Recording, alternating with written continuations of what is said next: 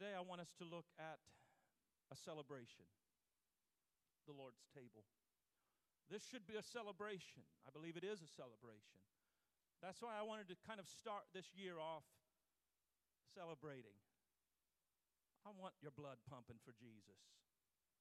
I want you excited about who He is, what He's done for you, because if you're excited about what He's done for you, you'll be excited about what He can do for somebody else. Right? And you'll want to share with other people the bread of life that you have received, the cup that when you drank, you never thirsted again. Because there's a lot of hungry people out there, aren't there? A lot of thirsty people out there. So I take you to Luke chapter 22, starting with verse 14. When the hour had come, Jesus sat down, and the twelve apostles with him. Then he said to them, With fervent desire I have desired to eat this Passover with you before I suffer. For I say to you, I will no longer eat of it until it is fulfilled in the kingdom of God. Then he took the cup and gave thanks and said, Take this and divide it among yourselves. For I say to you, I will not drink of the fruit of the vine until the kingdom of God comes. And he took the bread, gave thanks, he broke it, and he gave it to them and said, This is my body which is given for you. Do this and remember me. Likewise, he also took the cup after supper and said, This cup is the new covenant in my blood, which is shed for you. Bow your heads with me. Father, we've come today with a spirit of celebration and anticipation. God, we're expecting to meet with you. We're expecting to, to hear from you. We're expecting, God, your hand to move on our, on our behalf. But I also believe, God, that you're expecting a thing or two from us. Show us that, God, and help us with courage to do our part. We pray that you speak to us today through your word, and we give you thanks for it as we pray it in Jesus' name. Amen. As I said, communion is a celebration. It is a celebration that has been passed down through the centuries. It started in an upper room with Jesus and his disciples. It continued through the early church years. And it was meant to be repeated. Do this and remember. Because it was meant to be repeated, we repeat it here at La Palma Christian Center very regularly. Usually it is on the first Sunday of the month like today, that we will gather around the table and we will take time to remember the body and the blood, which are the symbols of communion. The symbols, by the way, help us to remember. They help us to remember why we do this and what we are celebrating. The bread, for instance, the bread that you see here before me, it represents the body of Christ the bread of life. John 6:35 says, "And Jesus said to them, I am the bread of life. He who comes to me shall never hunger, and he who believes in me shall never thirst." What a meal that was when you found Christ. Amen. The cup represented here by the grapes the cup represents the blood of Christ that was shed on the cross. So today we celebrate. I take you back to the first communion. What does communion actually help us to celebrate? First of all, communion celebrates our freedom. There are a number of you that take notes week after week. I apologize for not having anything on the screens, but it was kind of a busy two weeks. Number one, communion helps us celebrate our freedom. Freedom, by the way, isn't free. you do understand that, don't you? Even though the first four letters of the word spell free, freedom is not free. In fact, it costs a very high price. Do you know that there are those men and women, even as I speak, even as you sit in this comfortable sanctuary, there are men and women sacrificing time with their family. They weren't with their family on Christmas. They weren't with their family to ring in a new year. They were on foreign soil fighting for our freedom as Americans. Freedom isn't free, freedom costs. And the freedom that I speak of when I speak of the body and the blood, the bread and the cup, this is the ultimate price for freedom. You see, sin had separated us from God, sin had imprisoned us. We were the guilty ones. We should have been punished. We should have been locked away for life. But Jesus stepped down from heaven and took our place when he died on the cross for the sins of mankind. It's hard for us to think about Jesus thinking of us. You know, there's a song that uh, in Southern Gospel, it was a number of years ago, but it says, When he was on the cross, I was on his mind. It's hard for us to comprehend that thought of Jesus thinking about us. We weren't even born, we weren't even a thought in our parents' eye, right? But see, that's the beauty of the Lord that I speak of today. That's the beauty of the God that I preach of today. He is omniscient and He knows everything. He's all powerful and He can do anything. Yes, I believe He even thought of you when He died for the sins of all mankind. He died for your sins. 1 Corinthians 15, I love this, verses 3 and 4. For I delivered to you, I delivered to you first of all that which I also received, Christ died for our sins according to the scriptures, and that he was buried and he rose again on the third day according to the scriptures. Aren't you thankful for the freedom that you have today because of the body and the blood?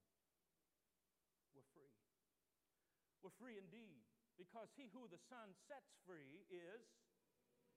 Come on, help me today. He who the Son sets free is And when the enemy tries to come back and entangle you and ensnare you and trap you again, hear me today. You need to tell him, I'm free. I'm no longer bound. I do not have to be a slave to sin. I'm not bound by addiction. Hallelujah. Because Christ has freed me and I am free indeed. Come on, somebody help me celebrate today the fact that we are free. Let me just add this side note participating in communion will not free you. Participating in communion will not save you. Some people believe, and some teach this, that if you will just come and take the body and the blood, it will save you, it will cleanse you. This is a cracker and juice. I'm not trying to fool anybody. You hear me? This is a symbol.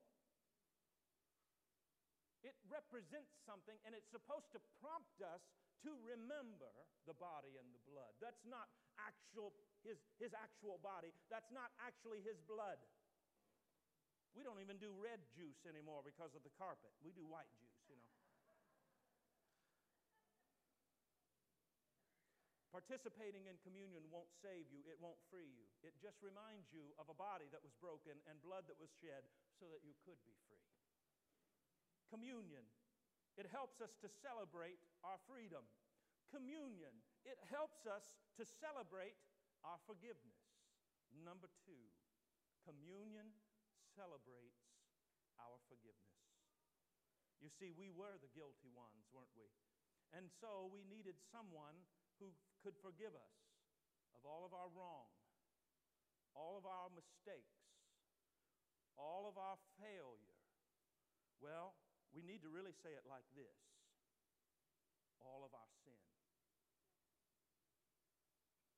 We dance around this. I don't, I don't know why.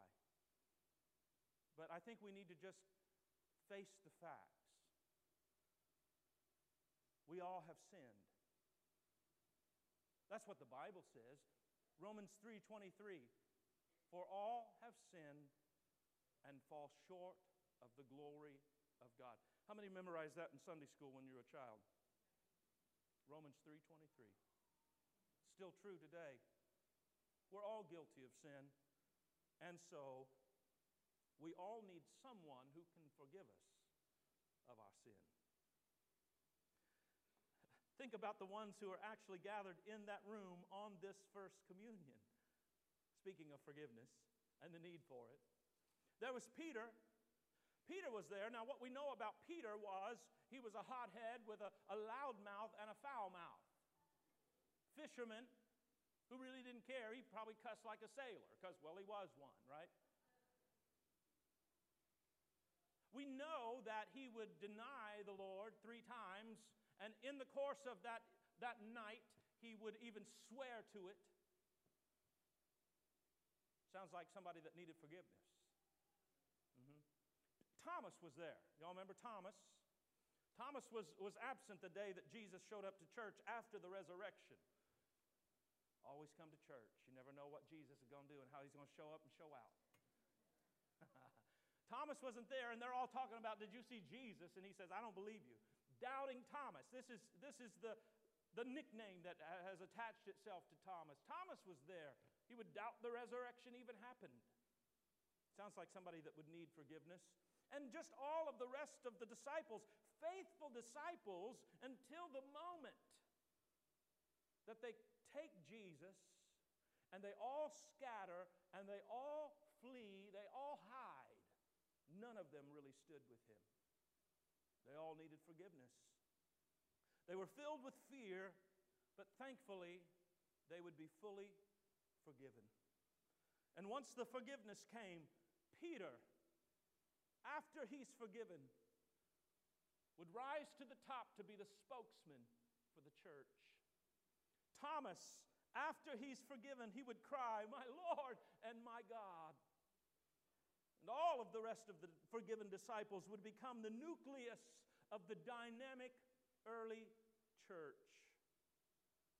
Communion reminds us and helps us celebrate forgiveness because we all need to be forgiven, let's face it. Ephesians 1 7. In him we have redemption through his blood, the forgiveness of sins according to the riches of his grace.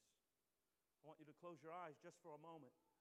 And I want you to think of all of the mistakes, all the wrongs, and all the sins, maybe, that were committed in 2014.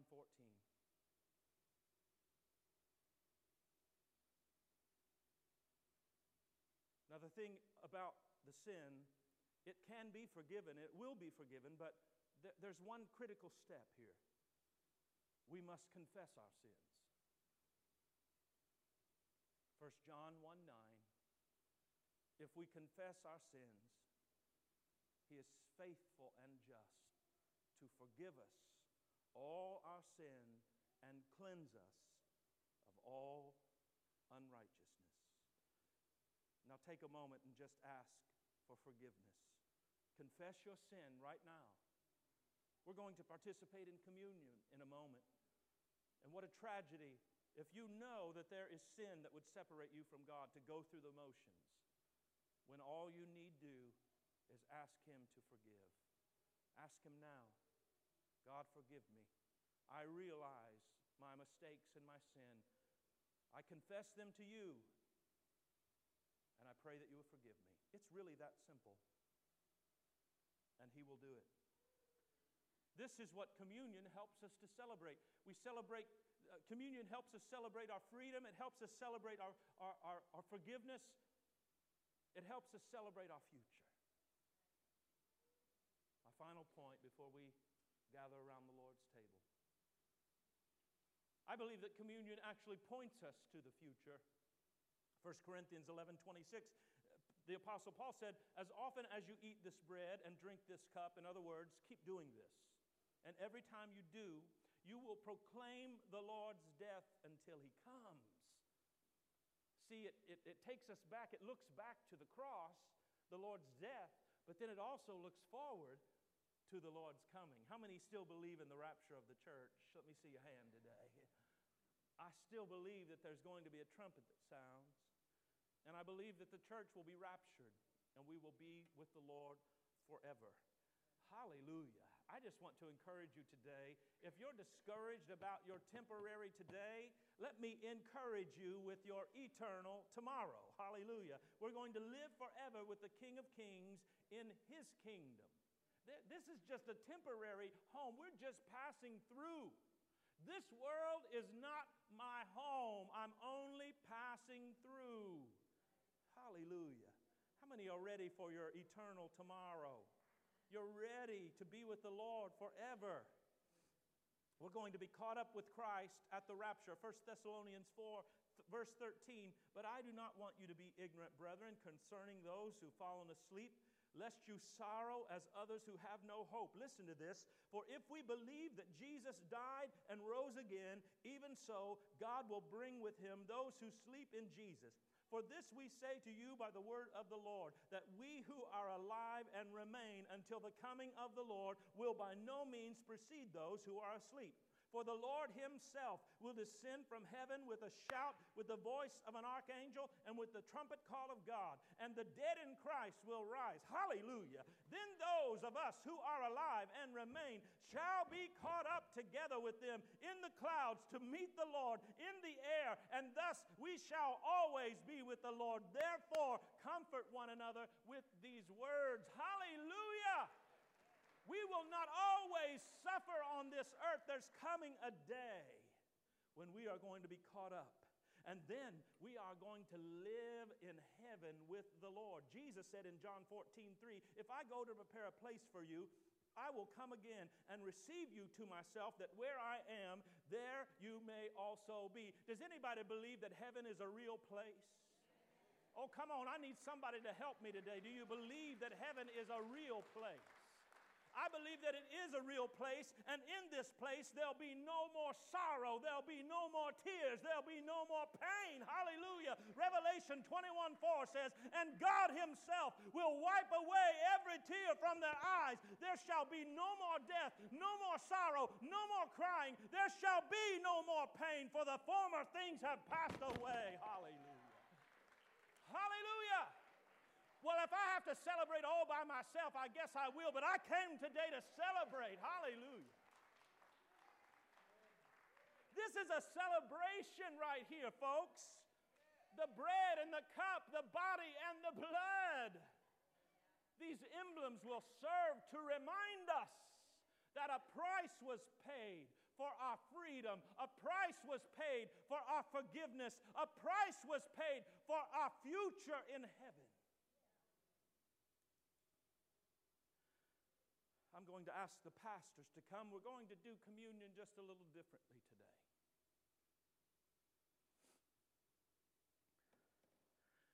We want to pray with you. I'll tell you, the first service was so dynamic and so powerful. We're going to just worship. We did two upbeat songs, and we saved the slower worship songs till now. So we're going to worship. And as we worship, I want you to, as you feel prompted and as you feel led, I want you to gather your family. And I want you to bring your family to one of these stations. And we're going to serve you, the pastors and I, our spouses.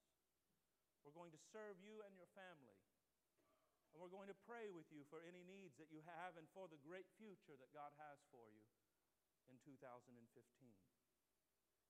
So as you're waiting to come, I want you to worship. When you're finished, go back and worship. Maybe you'll find a place in the sanctuary that you could bend a knee and pray. I think it would be wonderful for the, the head of the home to pray over their family at some point. We got a new start here, new opportunities before us. God's going to do His part, He always does, but let's do our part.